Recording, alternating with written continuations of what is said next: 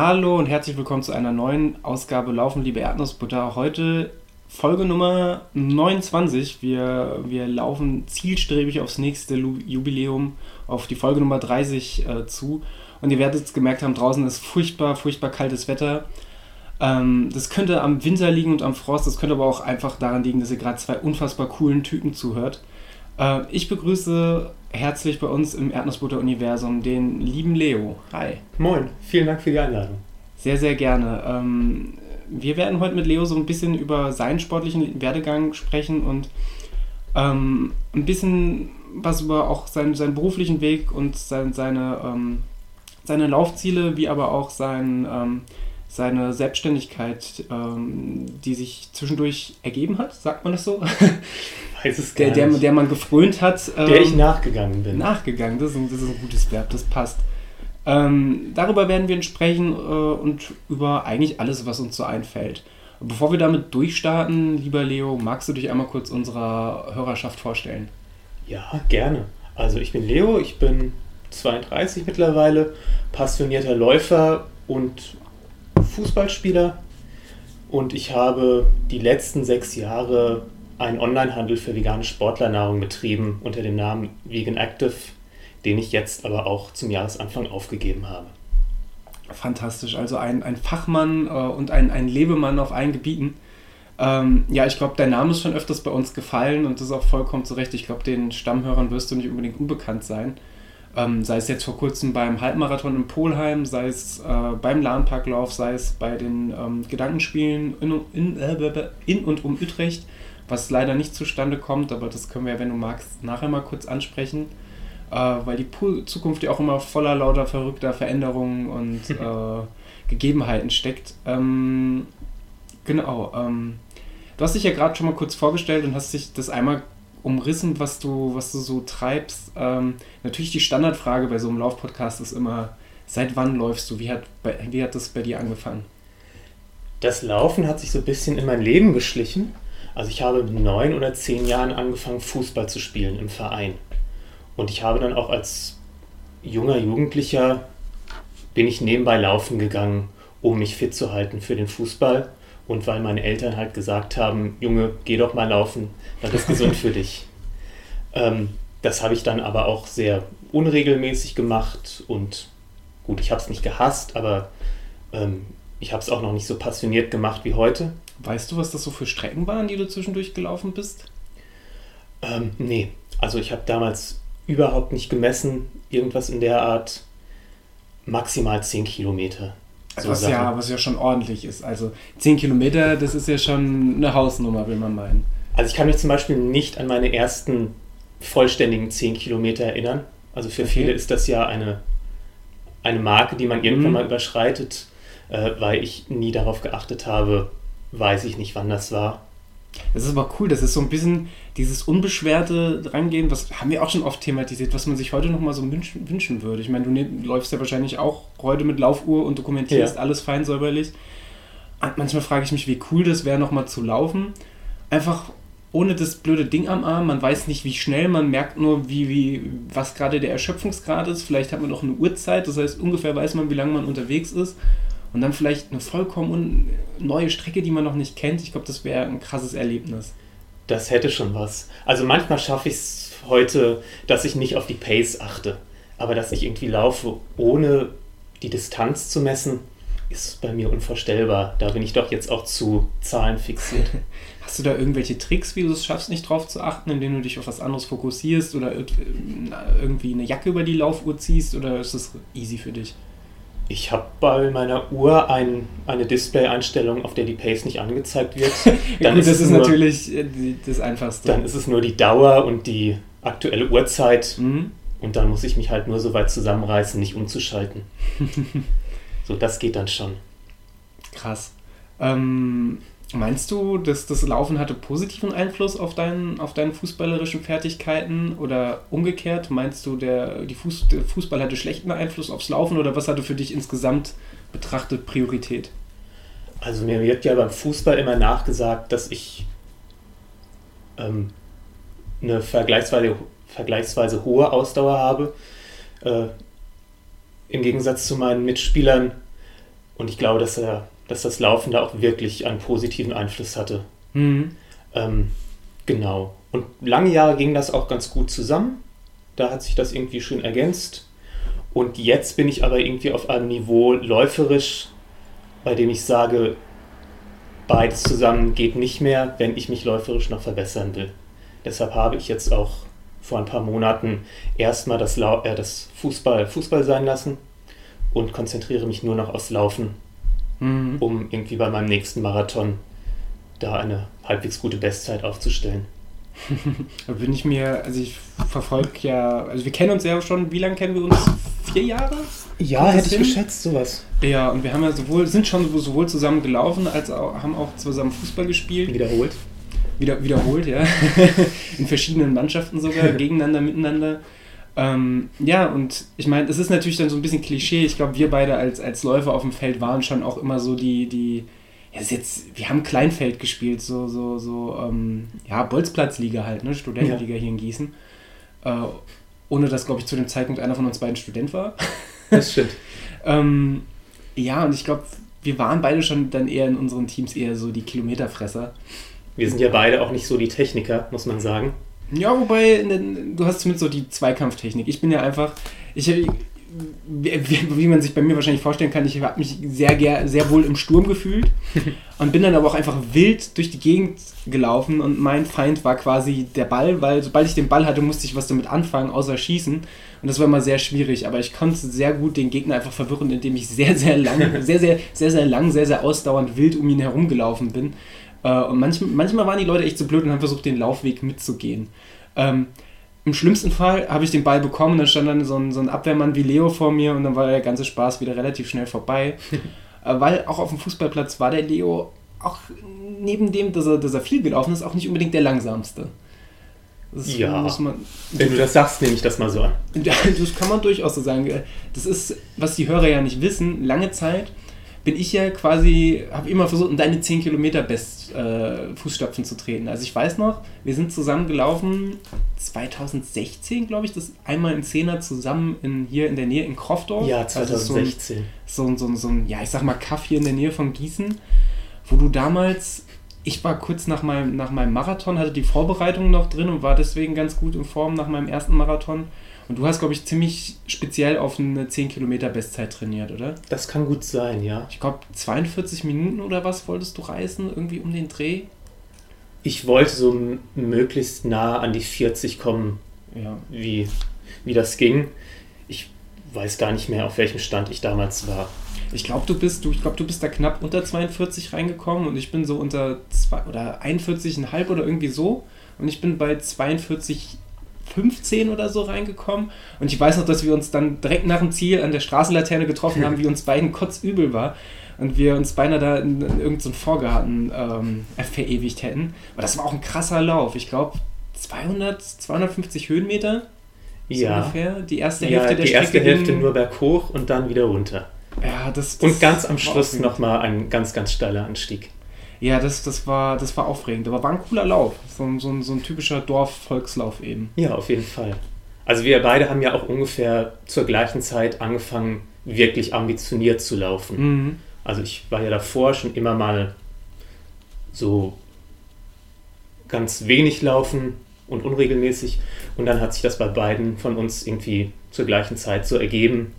Und ja, am Anfang waren wir ein ähnliches Niveau oder ich war zumindest noch bisschen schneller auf den meisten Strecken. Heute ja, unvorstellbar. Ich glaube, glaub, wir haben uns, da, da, dazu kommen wir später, wir haben uns, glaube ich, dann auch einfach in verschiedene Richtungen am Anfang entwickelt, weil ich war dann ziemlich schnell drauf gepult, ich würde gern zu dem Zeitpunkt langsamer und weiter laufen. Und du wolltest ja dann, bist ja schon ambitioniert, deine, deine 10 Kilometer Bestzeit angegangen. Ich glaube, letztes Jahr im Frühjahr hast du, glaube ich, in, hier auch einen Kaffee in der Nähe von Gießen, großen Busek, glaube ich, nochmal eine ziemlich gute Zeit aufgestellt gehabt glaube wahrscheinlich auch deine Bestzeit, oder? Letztes Jahr im Frühjahr war ich noch verletzt. War das, das, war auch 2016. Auch das war Sommer 2016. 2016. Ja, und die war auch schon relativ nah an 40, oder? oder Meine 41. Bestzeit auf 10 Kilometer ist jetzt 41, 21. Sau gut. Ja. Ja, Wahnsinn, wie sich das, wie sich das, wie, wie, wie, wie die Parallelen dann waren. Ich sehe das so ein bisschen wie mit dir und mir, ein bisschen gerade wie bei Niklas und mir, weil ich da jetzt ja auch auf den, auf den Marathon gehe, während Niklas sich wahnsinnig auf den kurzen Distanzen schnell entwickelt. Und ähnlich war das damals bei uns auch. Ich war damals auf dem Niveau von, ja, ich bin dann im Sommer noch ein bisschen langsamer geworden, habe ja überhaupt keine Tempoeinheiten mehr trainiert und hier sind wir im Sommer diesen Mitternachtslauf in Heuchelheim. Ja ähm, ein schöner Lauf tatsächlich, auch wenn es viermal die gleiche Runde ist, aber gute Stimmung an der Strecke, ein schöner Nachtlauf. Ich glaube, da bin ich dann um die 46 Minuten auf den Zehner gelaufen und du warst auch schon wieder ziemlich flott im 41, 42 Minuten Bereich, meine ich. Dieses Jahr? Nee, letztes, letztes Jahr, genau. Auch zwei. Letztes vorletztes Jahr. Jahr. Ich, 2016. Genau, vorletztes Jahr ich, ich bin gedanklich, bin ich noch im Jahr 2017. Genau, vorletztes Jahr bin ich die, die Bestzeit gelaufen. Letztes Jahr nur 5 Kilometer und Teil der Staffel über zweieinhalb Kilometer dann. Das war dann mein Wiedereinstieg nach meiner Verletzung. Ich hatte eine Weile Knieprobleme. Genau, das, das wäre der nächste Punkt, auf den ich gekommen wäre, weil du hast es schon angesprochen, wäre deine Verletzung nicht dazwischen gekommen, wer weiß, wie sich das dann weiterentwickelt hätte. Ähm, du bist wie lange ausgefallen? Ich bin mit dir zusammen, ich glaube im Oktober 2015, nein 16, 2016, den genau. Frankfurt-Marathon gelaufen und habe dann direkt danach, als ich wieder einsteigen wollte, Probleme mit meinem Knie gehabt. Mhm. Und das hat sich dann so ein bisschen gezogen und äh, bis ich dann erstmal einen Termin hatte beim Orthopäden. Das hat gedauert, bis er drauf gekommen ist, was es war. Das hat gedauert. Letztlich die relativ simple Diagnose Läuferknie. Und letzten Endes war ich ja knappes halbes Jahr außer Gefecht krass. Und dann auch läufermäßig, laufmäßig komplett raus. Genau. Ich habe immer mal wieder versucht, mhm. so alle paar Wochen, Monate und geguckt, was geht. Und es ging leider nie was. Mhm. Genau. Und erst dann im Frühjahr letzten Jahres bin ich da wieder reingekommen. Wie bist du dann, wie hast du versucht, das Ganze zu therapieren? Hast du Physiotherapie oder, oder Bandagen oder wie, wie hast du versucht, damit klarzukommen? Ich hatte Physiotherapie ähm, und ich habe eine Bandage bekommen. Und ich glaube, diese Bandage hat mir sehr gut geholfen. Die trägst du auch immer noch, oder? Die trage ich immer noch. Es ist, ich, ich glaube, viele, einschließlich mir, stellen sich das relativ unangenehm beim Laufen vor. War das für dich eine Umgewöhnung, mit der Bandage loszulaufen oder, oder Nein, gar nicht. Ja? Also das hat gut geklappt bei mir. Mich stört sie nicht, auch wenn ich sie doch spüre. Mhm. Aber ähm, seitdem ich diese Bandage trage, ging es wieder aufwärts bei mir. Hm. Ich weiß nicht, ob es letztlich an ihr liegt. Ich weiß nicht, wie viel die Physiotherapie da mit reingespielt hat. Wobei ich da nicht so direkt dieses Gefühl hatte, dass es mir geholfen hat. Wie lange, wie viele Einheiten bei der Physiotherapie hattest du? Das waren sechs Sitzungen. Ich glaube, in sechs Sitzungen kann man auch. Das ist wahrscheinlich das, was der Orthopäde erst einmal verschreibt. Ja. ich glaube, in sechs Sitzungen kann man da auch nicht so viel rausholen. Äh, ja, das Thema Läuferknie hatten wir ja selber 2017 in unserem Podcast ich glaube, ich bin relativ nah dran vorbei gesch geschraubt, weil ich dann doch aufgrund von Niklas Leidensgeschichte relativ schnell sensibilisiert war und auch, auch durch deine Geschichte. Das äh, war ja schon, Fußball spielen konntest du ja witzigerweise, glaube ich, relativ schmerzfrei werden. Aus irgendeinem Grund ja.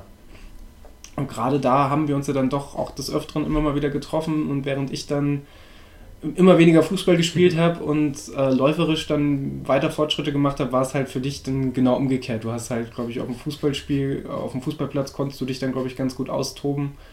Äh, aber hast natürlich dann auch mit ein bisschen Demut, schätze ich, Richtung Laufen geblickt. Klar, aber das ist dann auch schon ganz gut, wenn man nebenbei noch was anderes hat. Mhm. Das, also, wenn ich gar keinen Sport hätte machen können, dann wäre ich wahrscheinlich auch leicht durchgedreht. und so hatte ich immerhin noch meinen Fußball. Wobei ich auch glaube, dass ähm, diese Doppelbelastung einen Teil dazu beigetragen hat, aus mhm. heutiger Sicht. Ähm, jetzt, wo ich kein Fußball spiele, habe ich wirklich im Moment gar keine Probleme mit dem Knie. Mhm. Und ich kann mir sehr gut vorstellen, dass das eben damit reingespielt hat, dass ich vielleicht auch beim Fußball seltsame Beinhaltungen hatte, weil da läuft man ja doch auch oft ein bisschen anders als beim reinen Laufen. Fußballschuhe sind ja auch immer relativ spitz zu laufen, sehr flach. Ja.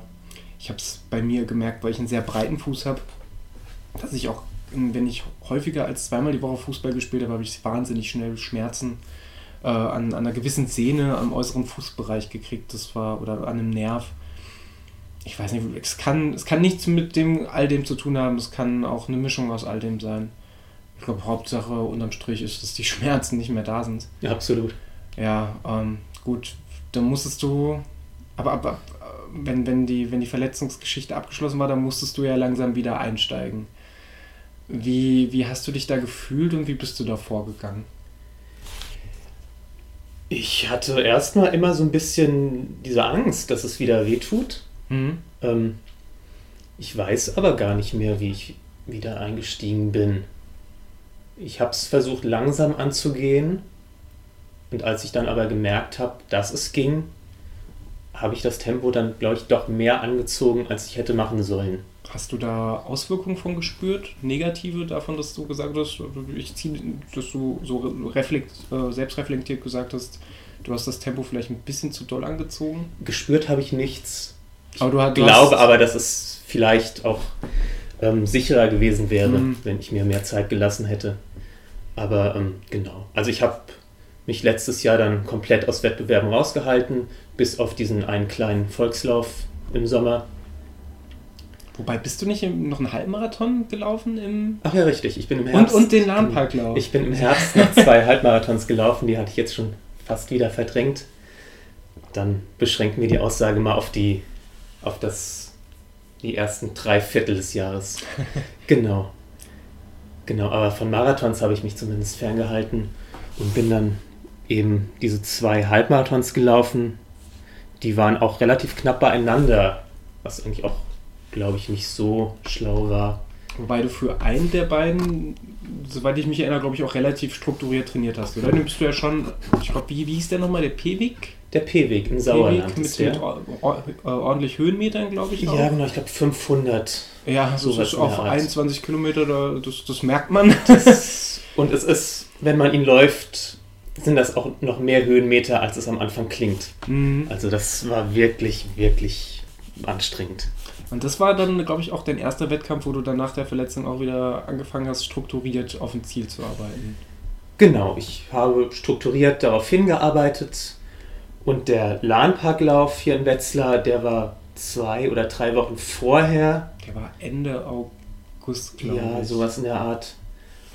Und da habe ich erst gedacht, den nehme ich halt irgendwie so mit in der Vorbereitung.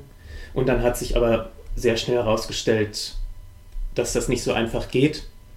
Und dann habe ich quasi meinen Fokus auf den gelegt mhm. und habe versucht, da eine Bestzeit zu laufen. Also ich bin ja noch nie einen Halbmarathon vorher im Wettbewerb gelaufen, aber ich hatte mir mein Ziel gesetzt von unter 1,40. Das geht ganz gut, weil der ja auch komplett flach ist.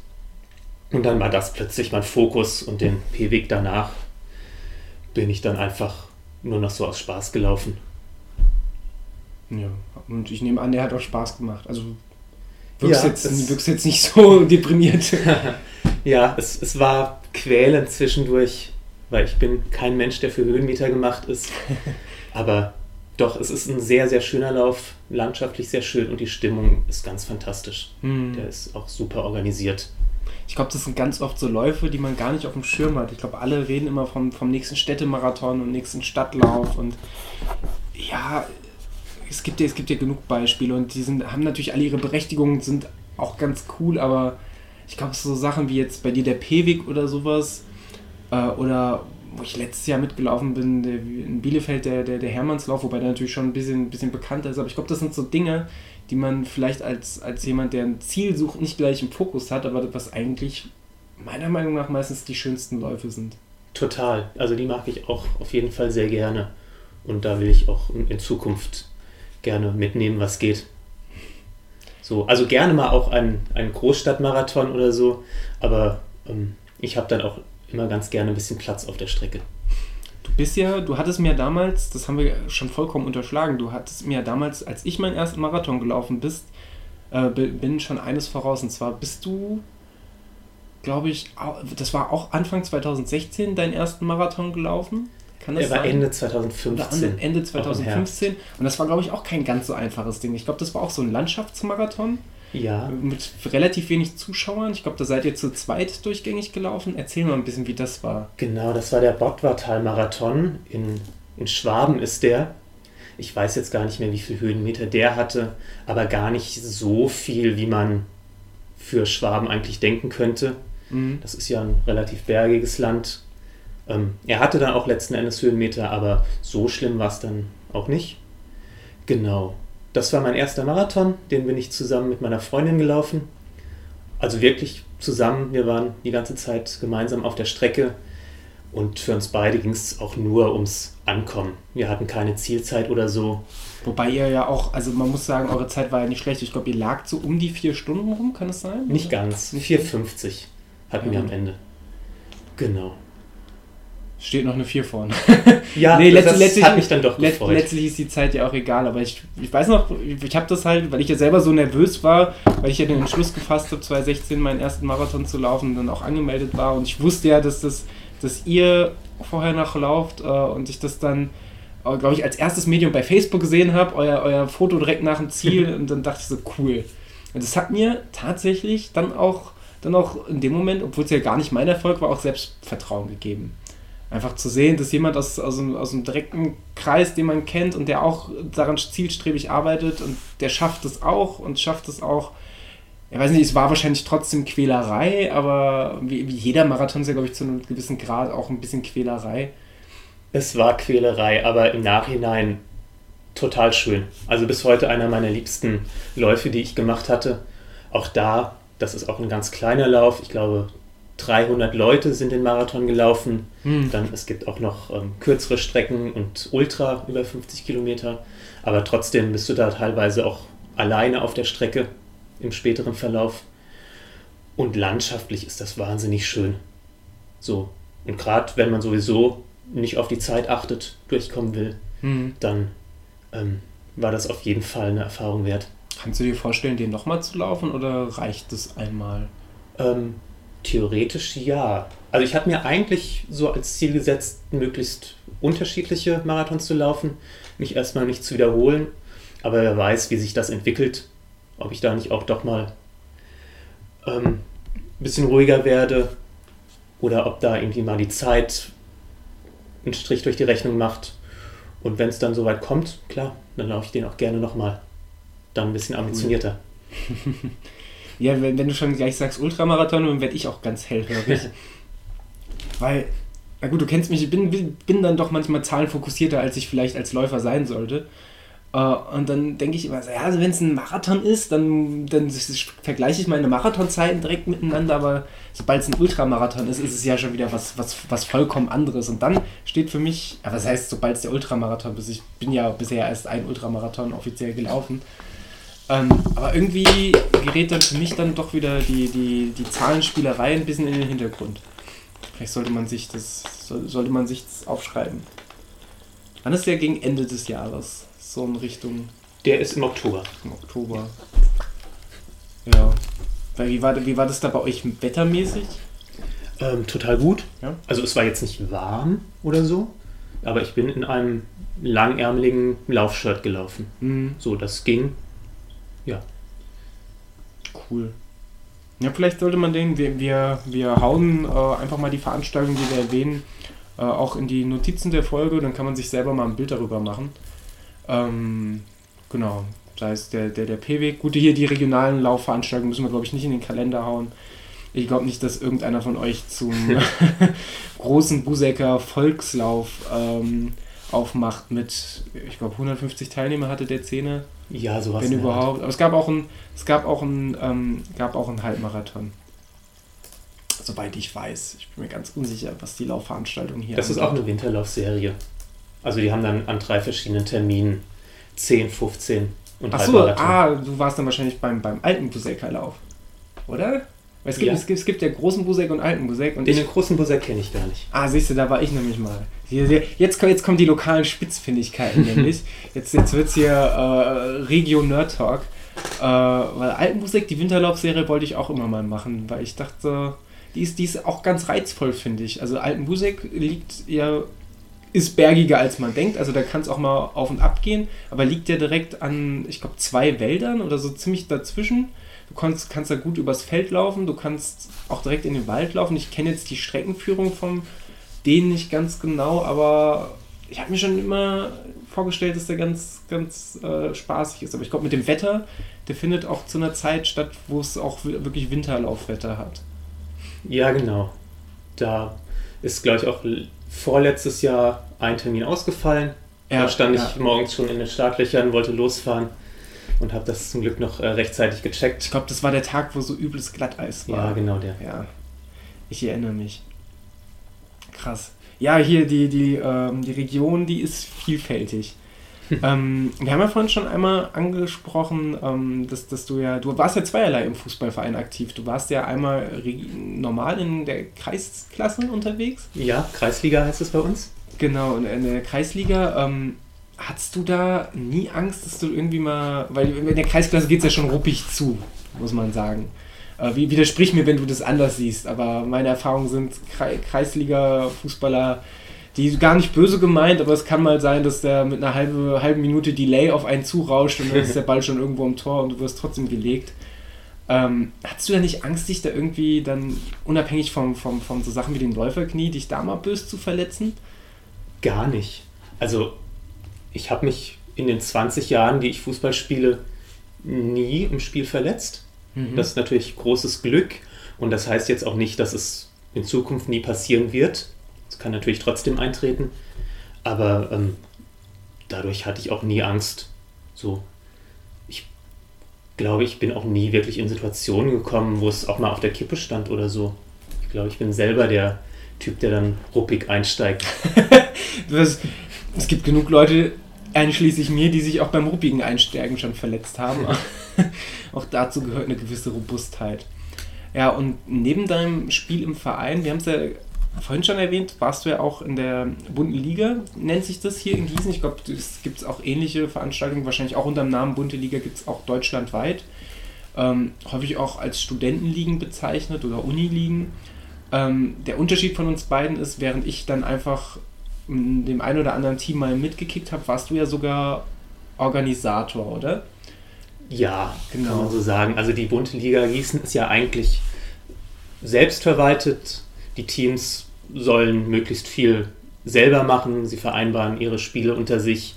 Aber dann gibt es natürlich auch immer mal Sachen, die ähm, gemacht werden müssen auf so einer Ligaebene. Und da war ich zumindest ein Mitorganisator. Wie hat das, hat das viel Zeit gefressen? Ähm, teilweise. Also es gibt dann mal so Momente, wenn wir haben viele Turniere organisiert, dann im Vorfeld muss man natürlich auch ein bisschen mehr machen. Ähm, dann muss jedes Jahr so eine Startgebühr eingesammelt werden von allen Teams. Ich erinnere das mich. Das frisst sehr, sehr viel Zeit. Ja, ich, ich, erinnere mich, dass, dass mit unserem ersten Team, als wir dabei waren, waren wir, glaube ich, auch eins, dass diese Startgebühr irgendwann mal komplett ver, verbaselt hat. Und ich glaube, einmal habe ich es auf ein Konto überwiesen, das gar nicht existiert hat. sodass dann erst die zweite Überweisung angekommen ist. Ja, ähm, ich glaube, ich glaube, da muss man auch viel Nerven haben, gerade wenn man dann, man will sie ja, will sie ja nicht schlecht reden, aber gerade wenn man mit vielen Studenten hier oder Studierenden hier vor Ort zu tun hat, wie es in Gießen nun mal ist, eine, eine Studiestadt, ähm, ich glaube, da ist das schon gang und gäbe, dass die Leute das dann verbaseln. Kommt vor, sagen Kommt wir mal vor. so. Ähm, aber letzten Endes ist es ja auch ein großer Spaß und wenn man sieht, was dann wirklich passiert auf den Plätzen und was sich da entwickelt hat, dann lohnt es sich da natürlich auch das zu machen. Wie lange hast du das gemacht? Also ich weiß, über die Ebene haben wir uns ja auch überhaupt erst kennengelernt, über diese bunte Liga-Fußball-Ebene. Genau. Und du hast wie lange dabei? Also äh, als Spieler selber habe ich 2010 angefangen mhm. und ich glaube orgamäßig 2012 oder so. Da bin ich mir auch nicht mehr sicher im Nachhinein. Krass. Ja, was man, was man bei der Bundesliga definitiv erwähnen muss, ähm, ich weiß nicht, wie es in anderen Städten aussieht. Ich hoffe, es ist da ähnlich. Äh, leider hat es ein bisschen hier nachgelassen, aber der Grundtenor ist, glaube ich, immer noch so, oder hoffe ich immer noch so, die Bunte Liga engagiert sich ja nicht nur als, als äh, ja, unabhängige Freizeitliga, Liga in Anführungszeichen, weil es ja jetzt kein, kein, kein Institut oder kein Verein wie, die, wie der, der Deutsche Fußballbund oder weiß der Geieres oder der DFL oder hier irgendwelche Regionalverbände, sondern er organisiert sich ja autark unabhängig, es gab keine Schiedsrichter, es gab relativ wenig Regularien und was ich stets geschätzt habe, ist äh, auch das Engagement gegen, gegen Sexismus, gegen Rassismus. Ähm, was du ja, glaube ich, auch, oder zumindest die, die Orga, die mit dir zusammen tätig war, weiter mit vorangetrieben äh, hast. Ein bisschen auch mit Gegenwind, glaube ich. Also ich. Um ein Beispiel anzuführen, wir haben, oder ihr hattet ja dann, äh, was ja von der Bundesliga getragen wurde, dann eine sogenannte Anf Frauenquote, nenne ich sie mal überspitzt, eingeführt. Geschlechterregel ähm, ist Geschlechterregel. Magst du das mal erläutern und magst du mal die Reaktion der Menschheit äh, darauf kurz aufführen? Ähm, also irgendwann kam der Punkt, an dem der Frauenanteil in der bunten Liga extrem gesunken war. Mhm. Ne, zu Anfang hatten immer noch einige Frauen mitgespielt. Es gab ein reines Frauenteam, das sich irgendwann aufgelöst hat. Und irgendwann standen wir da und es waren doch wieder fast nur Männer, die da gekickt haben. Deshalb haben wir das mal überlegt, was wir machen können, haben ein paar Varianten durchgespielt und letzten Endes haben wir uns für diese Geschlechterregel entschieden, die besagt, dass Teams gemischt geschlechtlich spielen müssen. Wenn sie das nicht tun, dann spielen sie in Unterzahl. Kurz gefasst, wer nur mit Männern antritt, hat eine Person weniger auf dem Feld. Außer es spielen zwei reine Männerteams gegeneinander, genau. dann ist das pari-pari. Genau. Das ist jetzt auch aus meiner Sicht, ich verstehe, dass das nicht die optimale Lösung ist, aber es hat, muss man im Nachhinein sagen, den Frauenanteil durchaus nach oben äh, getrieben in der Liga. Mhm. Da hat sich wieder viel getan. Nur, ja, es gab eben viel Gegenwind von Leuten, die das nicht mochten. Ich, es ist jetzt auch schon ein paar Jahre her. Ich habe die ganzen Argumente leider nicht mehr griffbereit, was dagegen eingeführt wurde. Aber das war, glaube ich, so in den acht Jahren, in denen ich dabei war, die härteste Diskussion, die wir hatten. Wobei der, der Witz ja auch an der Stelle immer war, dass, glaube ich, die Argumente von denen kamen, die sich äh, auch gut an, äh, die, die sich in der Regel auch nicht an, an ähm, Möglichkeiten wie, wie einer Jahresversammlung oder sowas beteiligt haben, sondern oder war da mal jemand vor Ort? Weil ich glaube, die, die waren immer relativ spärlich besucht. Diese Jahresversammlung haben wir erst danach eingeführt. Ah, okay. Das gab es damals noch nicht. Damals wurde das alles über das Forum mhm. im Internet äh, ausgetragen. Weiß gar nicht mehr, wie viele am Ende sich dagegen gestellt hatten, ob das paar wenige Laute waren mhm. oder viele. Ja, an sich, ich muss ja sagen, am Anfang habe ich ja auch eher zu einem der Skeptiker gehört. Ähm, auch Skeptiker ist heute auch ein guter, guter Internetbegriff. Ich bin Skeptiker. Ähm, aber so unterm Strich, so, so reflektierend, und das, das habe ich dann auch irgendwann gemerkt, war die Regel ja dann doch gut, weil sie hat in dem. Am Anfang war meine Angst, dass die Leute sich einfach irgendeine Frau ins Team holen, einfach nur damit die Frau da ist und die steht dann auf dem, auf dem Spielfeld und wird nicht eingebunden. Und ich glaube, am Anfang war es auch ein bisschen so, aber total rasch kam dann so ein Wandel. Äh, und dass man, klar hatte man die Teams, die waren immer noch uneinsichtig, aber insgesamt fand ich das echt, fand, fand ich das echt sehr, sehr angenehm, dass das dass dann doch auf einmal eine viel größere Natürlichkeit hatte. Äh, also die eine angemessene Natürlichkeit, weil es, es, sollte doch natürlich sein, dass Frauen und Männer zusammen einfach einen Sport ausüben können. Ja. Ähm, ja, und deswegen fand, fand ich das gut, weil es hat einfach die, diese Situation wieder, wieder ein bisschen hergestellt oder ein bisschen, ja, verbessert ist vielleicht der falsche Begriff, aber es hat einfach, einfach für ein bisschen mehr Ausgeglichenheit gesorgt. Wobei man natürlich trotzdem weit davon entfernt war, eine komplett ausgeglichene Liga zu haben. Das stimmt leider. Genau. Ähm, weiß gar nicht, worauf ich damit hinaus wollte. Eigentlich wollte ich darauf hinaus, äh, nach dem kleinen Exkurs in, in die Gießener Bunte Liga, äh, dass du ja auch reichlich an, an, also dass du kein Mensch bist, dem, dem sein, sein Umfeld und seine Stadt und seine Gegend egal ist, sondern dass du auch jemand bist, der gerne irgendwo was zurückgibt oder schätze ich dich da falsch ein? Sich gerne sozial oder in irgendwelchen Projekten engagiert? Ich bin gerne aktiv neben meiner Arbeit und meinem privaten Leben. Ich denke, das, das zeigt sich auch in dem Punkt, dass du ja auch Ernährungs technisch, glaube ich, irgendwann gewisse, gewisse Schnitte gemacht hast. Du lebst ja auch vegan. Ja. Seit wann lebst du vegan? Da muss ich jetzt erstmal selber nachrechnen. Seit 2012. Genau. Also kam es durch die Bundesliga-Orga? Ich glaube nicht. Ich war, ich war vorher ungefähr zweieinhalb Jahre vegetarisch. Hm? Und dann habe ich da einfach das als den nächsten logischen Schritt gesehen. Gab es da gewisse Beweggründe oder war es einfach so eine, so eine schleichende Evolution, die du da durchgemacht hast, dass du angefangen hast, Sachen zu hinterfragen oder wie, wie kam letztlich der, die, die Initialzündung bei dir? Das war, glaube ich, schon schleichend. Also es gab da jetzt keinen, keinen Knackpunkt, wo ich entschieden habe, jetzt werde ich vegan. Also ich bin ethisch motiviert und dann, nachdem ich auf Fleisch verzichtet habe, habe ich natürlich trotzdem mich auch ein bisschen weiter informiert, geguckt, was passiert in der Tierhaltung und so weiter. Und dann war für mich Veganismus der logische Schritt. Finde ich gut. passt, passt, äh, passt gut in unser Konzept. Ähm, was, wir haben, wir haben ja, oder eingangs habe ich ja Oh, Entschuldigung, Frosch im Hals. Eingangs habe ich ja ähm, bei deiner Introduction schon mal kurz angesprochen, ähm, dass du, dass du ja auch, oder wir haben angesprochen, dass du ja auch selbstständig warst. Nun würde mich mal interessieren, wie denn dein, dein beruflicher Werdegang in etwa aussah und was vor allem deine, deine Beweggründe und deine Motivation war, äh, selbstständig zu werden. Ich habe nach dem Abitur ein Wirtschaftsstudium angefangen und bin gegen Ende und kurz danach ähm, hier in einen Job gerutscht bei einem Vertrieb für Sportlernahrung. So, das war mein Einstieg in diese Thematik. Also ganz klassisch, äh, Sportlernahrung heißt ganz klassisch hier Pumperzubehör mit Proteinpulver. Es ist hauptsächlich so ein Pumperladen gewesen, genau. Ähm, ja, vorher hatte ich gar nicht so viel damit zu tun. So, das war mein Einstieg. Dann habe ich ein paar Jahre da gearbeitet, immer nur befristet. Und nachdem wir irgendwann gemeinsam beschlossen haben, den Vertrag nicht weiter zu verlängern, habe ich auch erstmal geguckt, was könnte ich jetzt machen, mich hier und da mal beworben. Aber dann ist relativ schnell die Idee aufgekommen, mich selbstständig zu machen. So, das hatte ich schon immer als lose Idee im Hinterkopf. Das würde ich gerne mal machen.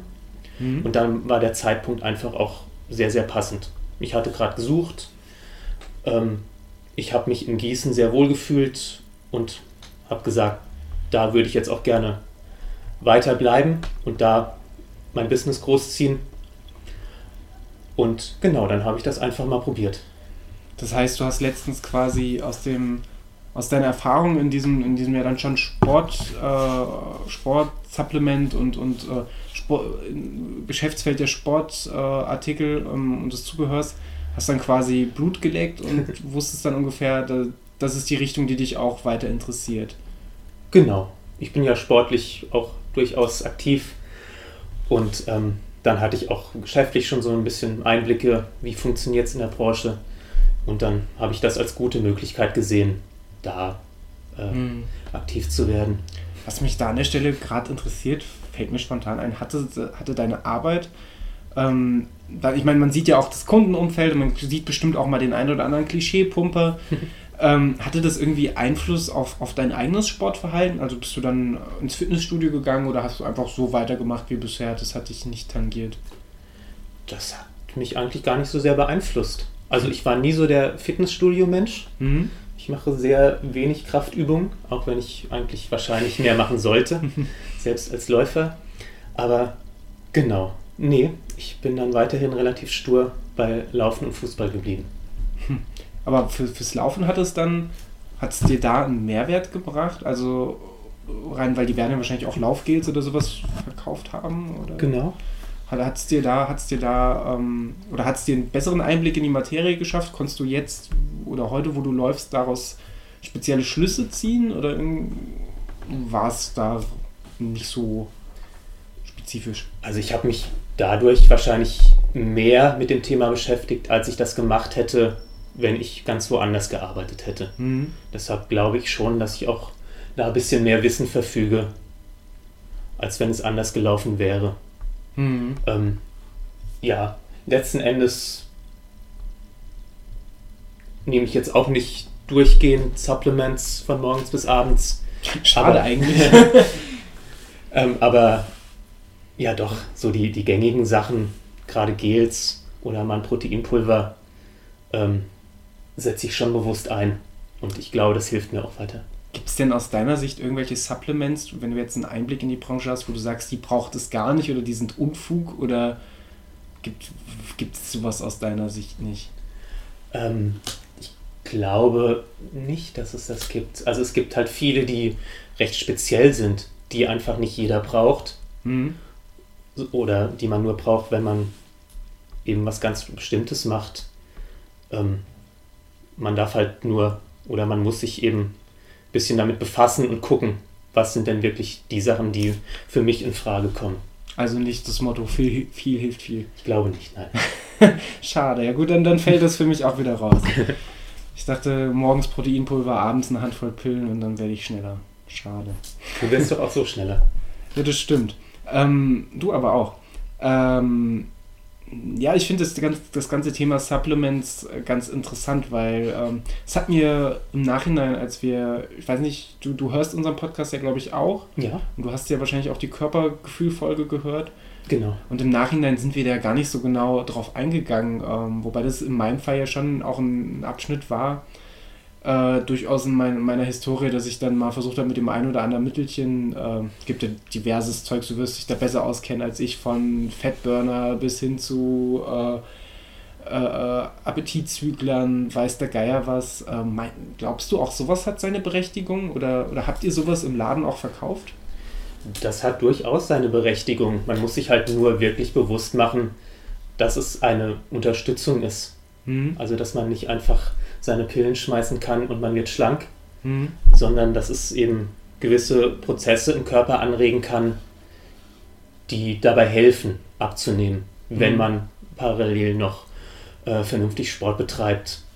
Und selbst da ist dann auch oft der Einfluss, den diese Mittel haben können, wahrscheinlich geringer, als man gemeinhin glaubt. Mhm. Aber ich möchte es jetzt als Möglichkeit nicht komplett äh, ausschließen. Aber es ist auch nicht das, das Allheil- und Wundermittel, als dass es gern propagiert wird. Auf gar keinen Fall. Hm, auch schade.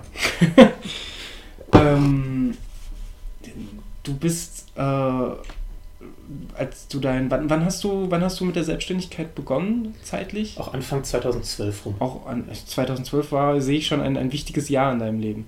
Ja. Ähm, Ähm, bist du da mit irgendwelchen ambitionierten Zielen gestartet oder war es erstmal der, hast du erstmal versucht, dich irgendwie Fuß zu fassen und wie ist so der, der Start ins Business für dich verlaufen? Mein Ziel war, davon leben zu können. Mhm. Auf einem bescheidenen Niveau.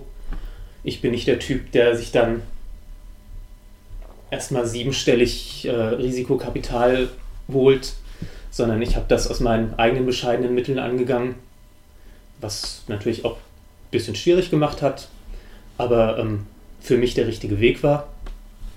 Und es hat ein bisschen gedauert, aber mit der Zeit kam auch so ein kleiner Erfolg und ich konnte einige Jahre gut davon leben. Mhm.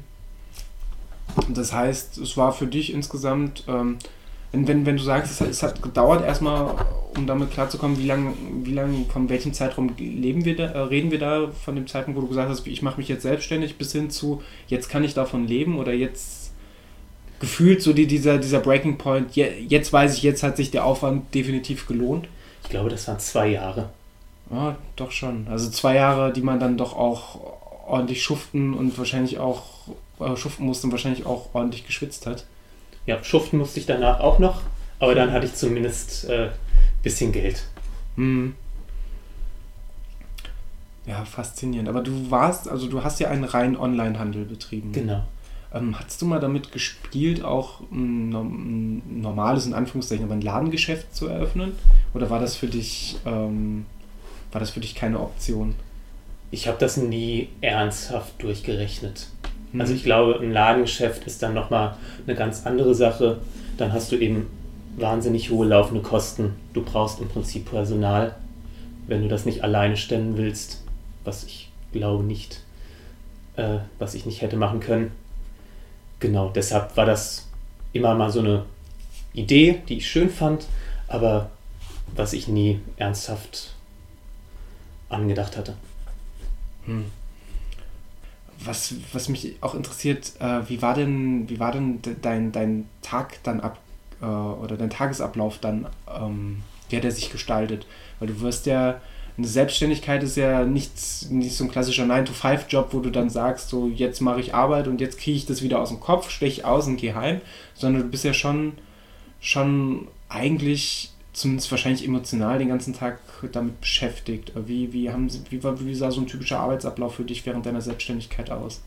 Ich habe das schon versucht, so klassisch wie möglich zu gestalten. Mhm. Also ich bin morgens aufgestanden, habe dann zu meiner festen Zeit angefangen zu arbeiten. Das ist auch etwas, was ich immer gebraucht habe, so, ein, so eine Struktur.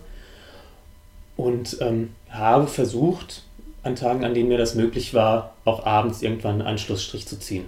Mhm. Ähm, das habe ich oft schon geschafft, dass ich mich dann zumindest rausgezogen habe. Äh, ja, du hast recht, das ist ähm, mental natürlich trotzdem nochmal eine ganz andere Belastung, als wenn man angestellt irgendwo arbeitet. Ähm, ich glaube auch, dass, dass ich da eine gewisse Belastung nie ganz von mir wegschieben konnte. Mhm. Auch abends nicht. War das denn, war das denn vom Arbeitsaufwand, vom Pensum her für dich alleine schaffbar oder gab es Momente, wo du gedacht hast, ähm, puh, jetzt, jetzt wird es langsam eng? Die meiste Zeit habe ich das ganz gut so geschafft. Mhm. Genau, also es war ja auch nie so ein Riesending, ähm, sondern eben eine kleine Sache, die mich allein ernährt hat. Und ähm, in dem Rahmen habe ich das, glaube ich, auch ganz gut selber hingekriegt. Aber du hattest, du hattest nie mit dem Gedanken gespielt oder die Ambition zu sagen, weil wenn du schon den Gedanken hast, ich versuche schon mir meine festen Arbeitszeiten einzuteilen, ähm, mal einen Büroraum mir zu, zu mieten oder zur Verfügung zu stellen oder so, es gibt ja Shared Workspace und weiß der Geier was heutzutage, was es ein bisschen erschwinglicher macht. Ähm, war das mal ein Gedankenspiel für dich oder kam das nicht in Frage? Ja, absolut. Ähm, das hatte sich nur nie ergeben. Also mhm. ich hatte nie das Richtige gefunden das es mir dann ermöglicht hätte, äh, dorthin zu ziehen. Gut, jetzt schreiben wir ja ähm, das Jahr 2018, wir sind im Februar. Ähm, wie wir bei, oder wie du eingangs auch erwähnt hast, äh, oder zumindest läuft es darauf hinaus, dass du die, die, deine Selbstständigkeit nun äh, niederlegst. Ähm, magst du die Beweggründe dafür erläutern? Ja, also das hatte sich so vor einem Jahr eingeschlichen, dass es sich nicht mehr richtig getragen hat. Es ist schwieriger geworden. Und ähm, ich glaube, also ein großer Teil liegt daran, dass Veganismus so groß geworden ist. Das ist erstmal natürlich eine wahnsinnig tolle Sache. Mhm. Aber dadurch sind natürlich auch viele andere bestehende und deutlich ähm, wirtschaftsfähigere Unternehmen auf den Plan getreten, gegen die ich nicht so gut angekommen bin. Mhm. Also am Anfang musste ich wirklich noch mich auf die Suche begeben nach veganen Supplements, musste einzelne Hersteller abklopfen und da nachfragen, habe teilweise verständnislose Reaktionen erhalten. Ähm, genau. Und mittlerweile hat ja fast jede größere Firma eine eigene Veganlinie im Sortiment. Das stimmt. Ja, wenn, wenn ich in den Edeka gehe oder den Supermarkt meines Vertrauens, dann finde ich selbst da mittlerweile, zumindest mal Gels, die vegan sind, häufig ja auch noch ein Proteinpulver. Und dann kann ich verstehen, dass es da, vor allem als kleinen Unternehmer, es einem schwierig macht, da auf dem Markt weiter zu bestehen. Ähm, wann, wann hast du denn den Entschluss gefasst, tatsächlich, zu, also einen Entschluss, einen Schlussstrich jetzt unter unter das Projekt, ja, Projekt klingt blöd, unter das Unternehmen äh, Vegan äh, Active zu ziehen? Der finale Schlussstrich kam Ende letzten Jahres. So. Also ich hatte natürlich immer schon mal den Gedanken im Hinterkopf. Äh, man muss ja auch immer so einen Plan B haben. Aber dann kam irgendwann der Punkt, an dem ich gesagt habe, so jetzt muss mal eine Entscheidung her. Und jetzt ist auch mal gut, nach sechs Jahren. Fiel es dir arg schwer, diesen Schlussstrich zu ziehen? Ja. Also davor hat es mir schon schwer gefallen, oder ist es mir schwer gefallen. Ähm, nachdem ich das erstmal gemacht habe, war ich dann aber auch im Reinen damit. Das heißt, es ist so. dir quasi eine gewisse Last dann auch von genau. Entscheidung. Genau. Ja. Aber ich, ich glaube auch, wenn man ein Jahr lang schon so ein bisschen versucht, dagegen anzukämpfen und dann, dann stresst einen das vermutlich auch enorm, oder? Ja, klar. Also, da bin ich jetzt auch sehr gespannt, wie es mit mir selber weitergeht, jetzt wo ich das nicht mehr habe, mhm. wie sich das auf mich als Mensch auswirkt. Da stehen mir jetzt wahrscheinlich auch nochmal ganz neue Wege offen, rein, rein mental. Ähm, genau, ja, es war, es war schon schwierig. Wenn man jetzt zurückblickt, 2012 bis jetzt Anfang 2018 sind, ja, runden wir es auf, sechs Jahre, ähm, sechs Jahre Vegan Active. Äh, wenn du jetzt selber Resümee ziehen müsstest, äh, zum einen bist du zufrieden mit dem, was du damit erreicht hast, und zum anderen würdest du diesen Schritt, den du, den du gewagt hast, sich selbstständig zu machen, so nochmal gehen, rückwirkend, und würdest du anderen empfehlen, äh, diesen Schritt für sich auch zu gehen, wenn sie in Überlegungen stecken? Ich bin erstmal total froh, dass ich es gemacht habe. Und ich bin auch sehr zufrieden damit, dass ich zumindest eine Zeit lang davon leben konnte. Das äh, reicht mir im Nachhinein auch erstmal, selbst wenn es jetzt vorbei ist. Ähm, natürlich im Nachhinein habe ich auch selber ein paar Fehler gemacht, hätte Sachen anders angehen müssen. Aber ähm, das aufzudröseln würde jetzt wahrscheinlich den Rahmen sprengen. Hm. Ähm, nein, nein. Also im Großen und Ganzen war es für mich eine sehr gute Erfahrung. Hm. Ähm, ich bin froh, wenn ich es jetzt erstmal nicht mehr machen muss. Wenn ich jetzt auch erstmal irgendwo angestellt arbeiten kann oder so. Da, das habe ich jetzt, glaube ich, schätzen gelernt. Das hat doch auch seine Vorteile. Ähm, ich will nicht komplett ausschließen, wieder, dass ich wieder sowas probiere, aber es steht momentan nicht an. Dann ähm, wäre es für dich sogar nochmal denkbar, wieder in den Bereich von, von Nahrungsergänzungsmitteln zu gehen? Oder wäre es dann, wenn, du entwickelst dich ja, zumindest wie ich weiß, ich weiß nicht, inwiefern du das im Podcast äh, auch, auch preisgeben möchtest, ja auch beruflich weiter, gehst äh, ein bisschen in eine andere, äh, andere Richtung, wäre das für dich eine Option trotzdem, ich sag mal plump Vegan Active 2.0 zu machen oder wäre es dann, wenn, dann ein komplett neues Projekt oder eine komplett neue Baustelle? Als eigenes Projekt glaube ich nicht. Hm. Da wäre ich raus aus dem Thema könnte ich irgendwie schwer mit mir vereinbaren, dann nochmal das Gleiche zu probieren. Das ähm, verstehe ich. Sollte mich mein Weg wieder mal in eine oder in ein Unternehmen verschlagen, das äh, sich mit dem Thema befasst, dann stehe ich, steh ich dem offen gegenüber. Jetzt hast du ja, äh, wie wir äh, gemerkt haben, doch einiges an Erfahrung, logischerweise auf dem Bereich Nahrungsergänzungsmittel und Supplements. Jetzt würde mich natürlich mal interessieren, natürlich auch für mich als, als Veganer und Konsument, was sind so deine, deine, deine liebsten Supplements oder Nahrungsergänzungsmittel? Was, was, was kannst du als oder hast du als Läufer am meisten zu schätzen gelernt? Also gerne auch produktspezifisch werden. Also erstmal, um beim veganen Thema zu bleiben, B12 ist natürlich Pflicht. Mhm. So, dass das sollte jeder Veganer einnehmen. Ähm, was mir tatsächlich immer ganz gut tut, ist Omega-3-Tabletten zu nehmen. Die gibt es ja mittlerweile auch auf Basis von Algen. Und ähm, als Läufer, auch wenn es eigentlich mehr so, ein, so eine Pumperzielgruppe hat, ähm, nehme ich hin und wieder gerne mal ein Proteinpulver. Mhm. Ähm, also ich habe zumindest bei mir auch gemerkt, dass meine Ernährung relativ kohlenhydratlastig ist und dass ich da vielleicht mehr auf Protein achten könnte und fühle mich in, an Tagen, an denen ich Protein nochmal extern zu mir nehme, fühle ich mich auch oft besser. An äh, wie häufig machst du das? Reden wir davon von täglich oder ähm, dreimal die Woche oder kannst du das gar nicht so benennen? Das ist mal so, mal so. Also es gibt Phasen, wo ich es wirklich also du machst es nach Körpergefühl, wenn du das Gefühl hast, ja, jetzt genau. fühlt der Körper ein genau. bisschen schlapp. Also meistens dann nach dem Laufen oder so. Damit habe ich ganz gute Erfahrungen.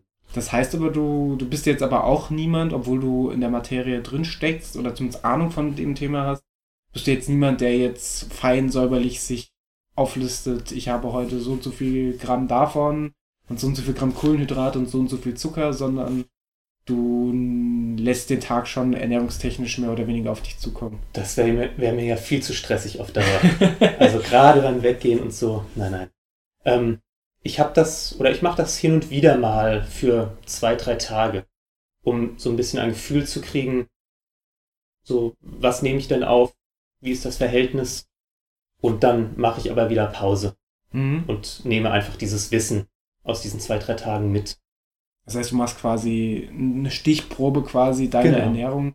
Und du schaffst es da dann ganz normal zu essen wie an jedem anderen Tag auch, weil wenn ich jetzt überlege, ich würde zwei, drei Tage dokumentieren, was ich esse, dann würde ich wahrscheinlich zwei, drei Tage sehr, sehr gesund essen und danach wahrscheinlich den Rest der Woche Erdnussbutter-Sandwich.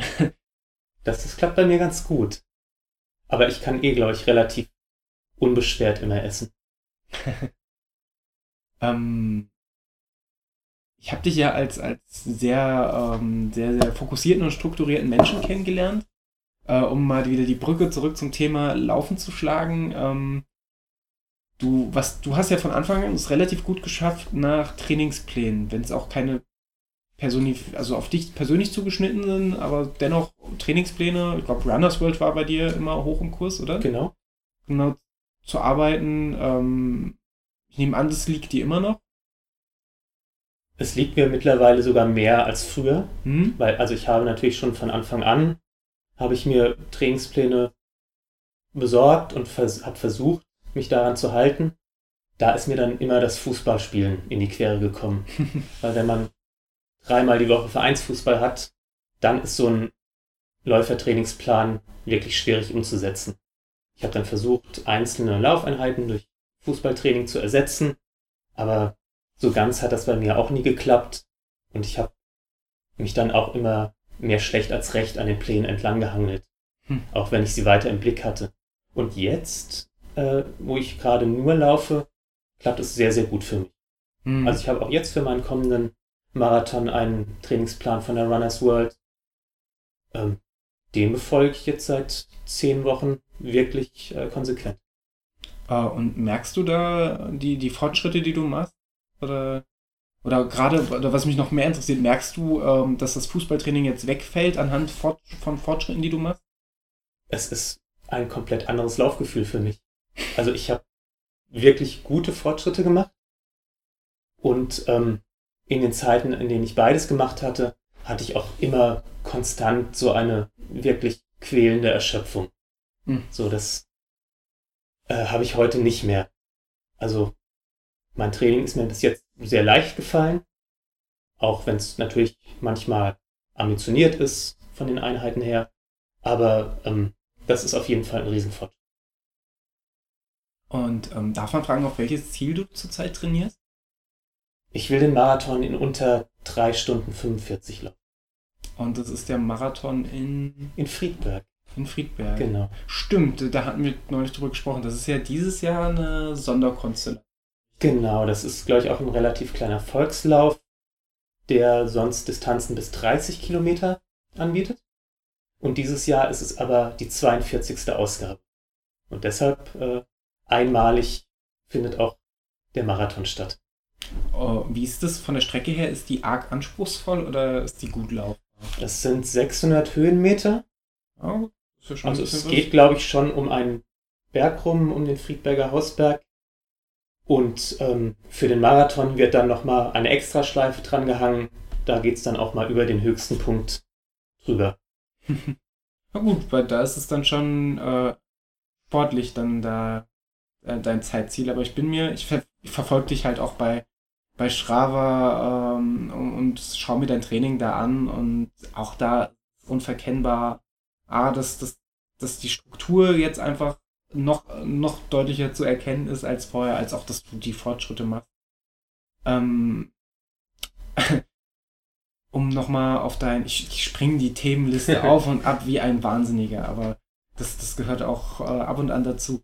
Ähm, um nochmal auf dein Engagement zurückzukommen, wir beide haben ja 2017 im Mai, Juni, Sommer, ich weiß es Im gar nicht. Im Sommer mehr. auf jeden Fall. Im Sommer, ähm, nachdem wir ja lange überlegt haben und auch schon ein paar Mal bei den Freunden in Gute Nachtlauf in Marburg zu Gast waren, ähm, haben wir uns ja beide dazu durchgerungen oder den Entschluss gefasst, äh, auch den Gute Nachtlauf in, in Gießen anzubieten. Bist du da zufrieden mit der, mit der Resonanz oder wie sich das jetzt in dem knappen Jahr entwickelt hat?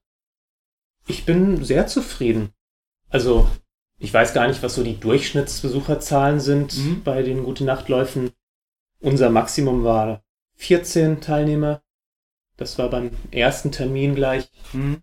Ähm, jetzt letzten Monat war ich alleine auf der Strecke. Das war wahrscheinlich aber auch dem, dem kalten Winter geschuldet. Ähm, nee, das war eine sehr gute Entscheidung von uns beiden und äh, macht mir auch sehr viel Spaß. Ja, wir müssen jetzt natürlich beide schauen, wie es weitergeht, weil wir uns beide privat und beruflich weiterentwickeln und wir zumindest, das steht fest, den Gute Nachtlauf nicht mehr zusammen organisieren können.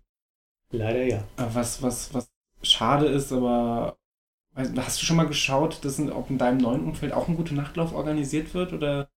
Ja, das ist dann in Stuttgart und ich bin erstmal ein paar Minuten außerhalb. Ah, okay, das, da wird, weiß ich das, nicht. Das, das, wird dann natürlich schwierig. Aber vielleicht im, im Sommer, wenn es ein bisschen, bisschen länger warm und hell ist.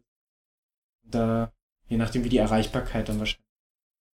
Es fängt ja jetzt auch früher an, ab April. Stimmt, ab April, das kann man sich, wir haben doch auch den, den ein oder anderen Menschen, der, der doch auch mal auf den ein oder anderen gute Nachtlauf gestolpert ist. Und merkt es euch, ähm, ich hoffe, die, diese Folge äh, erscheint noch vor dem nächsten Gute Nachtlauf am Freitag, dem 2. April? 2. Äh, 2, 2. März. Äh, das ist der letzte gute Nachtlauf, der um oder der vorletzte? Der vorletzte. Der vorletzte. Es gibt nämlich einen zweiten ich bin, ich bin super, ich bin super vorbereitet. Genau, das ist der vorletzte gute Nachtlauf, der noch um 21.30 Uhr startet. Und ab April geht es dann schon um 20.30 Uhr los. Das heißt, ähm, Gruß nach Hamburg an Niklas. Äh, du hast keine Ausrede mehr aufzutauchen. Äh, ich allerdings auch nicht. ähm, und wir werden schauen, wie das, wie das Ganze weitergeht. Ich hoffe auch, meine private Situation ändert sich auch ein bisschen. Ich hoffe, dass wir, dass, dass wir es schaffen oder dass ich noch jemanden finde, der mit mir zusammen dann den Gute Nachtlauf in Gießen weiter organisieren kann. Weil das wäre schade, das Ganze nach einem Jahr schon wieder ad acta legen zu. Ähm, zumal die Resonanz dann doch auch äh, durchweg eigentlich ganz nett war. Und es gab immer mal wieder die gleichen Gesichter. Zuletzt konnte ich dir gar nicht mehr so sehr unter die Arme greifen, weil ich selbst viel unterwegs war und das ein oder andere Problemchen hatte. Ähm, umso mehr freut es mich, dass wir Freitag seit, ich glaube, vier oder fünf Läufen endlich auch mal wieder zusammen ja. beim Gute Nachtlauf stehen. Und dann halt auch noch gleich das letzte Mal. Eigentlich müsste man das, müsste man das feiern. Also nicht, dass es das letzte Mal ist, aber ich, ich bringe richtig guten Tee mit. Oh, gern. Werden wir eh Tee. eh brauchen. Ich glaube, die Wettervorhersage sagt minus Freitag. Kann gut sein. Wahrscheinlich gefühlt noch mal kälter, weil es ist ja auch dunkel. Das wird spannend, aber das, das kriegen wir auch hin. Und wenn wir zu zweit da sind, dann sind wir zumindest zwei, zwei muntere, äh, aufgeweckte Läufer. Und doppelt so viele wie das letzte Mal. ja, stimmt. Man sollte nur noch in Quoten rechnen. ja, Steigerung um weitere 100 Prozent. Ähm, ja, tatsächlich bin ich dann mit meiner, mit meiner, mit meiner kleinen Bucketlist für, für unser nettes Gespräch erst einmal durch. Hast du noch etwas, was du unseren, oder halt, bevor, bevor ich dich frage, was du unseren Hörern noch so mitgeben möchtest? Ähm, du bist ja auch auf dem ein oder anderen Netzwerk aktiv. Ähm, magst du da mal kurz sagen, wie du zu erreichen bist? Am besten wahrscheinlich über Strava. Da bin ich unter meinem Klarnamen. Können wir wahrscheinlich auch in die Show Notes hauen. Genau, das hauen wir alles unter, unter die, äh, in die Folge in den Beitrag zu der Folge. Genau. Und äh, ansonsten bin ich noch auf Twitter aktiv, auch wenn ich da nicht so viel schreibe. Aber wer möchte, kann da auch mal reingucken. Ja. Vielleicht kannst du es jetzt zum Anlass zu nehmen, einfach mehr zu schreiben und dann werden wir, werden wir unsere Hörer zwingen, bei dir auf Folgen zu klicken. So machen wir das nämlich mit allen Gästen. ähm, das, ich, um nochmal zurückzuspringen, ich habe nie eine Folge so konfus moderiert. Ich weiß nicht, warum ich das mag, wenn der Niklas das macht. Ähm, der, der, der, dein, deine ähm, Stilllegung quasi deines Online-Shops ist dann jetzt mittlerweile auch komplett abgeschlossen. Genau. Das heißt, du hast auch alle Reste abverkauft gekriegt und konntest jetzt oder einen Schlussstrich ziehen? Oder? Genau, ich bin jetzt erstmal durch damit. Kann mich auf Neues konzentrieren. Fantastisch.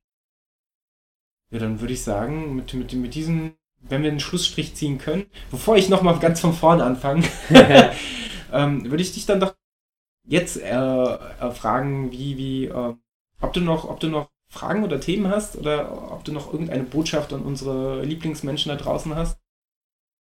Ich bin eigentlich auch durch damit. Seid nett zu euren Mitmenschen, geht mehr laufen, trinkt mehr Tee. Ja, vielleicht auch ein Wink in meine Richtung. Ich sollte vielleicht beim Aufnehmen nicht mehr Bier trinken, weil das führt zu ganz komischen Produktionsabläufen. Ähm, ich bedanke mich recht herzlich, dass du dir die Zeit genommen hast für, für unseren schönen Podcast und mir Rede und Antwort gestanden hast. Ähm, ich finde das Thema, ähm, gut, wir kennen uns natürlich auch, aber dennoch finde ich das Thema wahnsinnig spannend mit der Selbstständigkeit. Ähm, zumal das auch ein Thema ist, das mir, das mir früher schon immer mal wieder durch, durch den Kopf gegangen ist. Ähm, auch wenn es nie, wenn es nie zu fixen Entschlüssen geführt hat. Ähm, einfach spannend, das mal aus der Sicht von jemandem zu hören, der jetzt quasi äh, sechs Jahre Selbstständigkeit und äh, Unternehmensführung, auch wenn es in einem kleinen Maßstab war, ähm, durchlebt hat und einfach mal so ein bisschen seine Erfahrungen schildern oder konnte. Wohl, du kannst es wahrscheinlich zukünftig immer noch. ja, gerne. Also hat mich gefreut, dass du zu Gast sein durfte. Ja, es war, es war mir ein inneres Blumenpflücken und ähm, ich verabschiede mich jetzt an der Stelle. Äh, ich hoffe, euch hat die Folge gefallen. Lasst uns gerne ein kleines Feedback da und ansonsten hat unser Gast das letzte Wort. Ja, vielen Dank fürs Zuhören. Ich verabschiede mich auch von euch. Macht's gut. Ciao, ciao.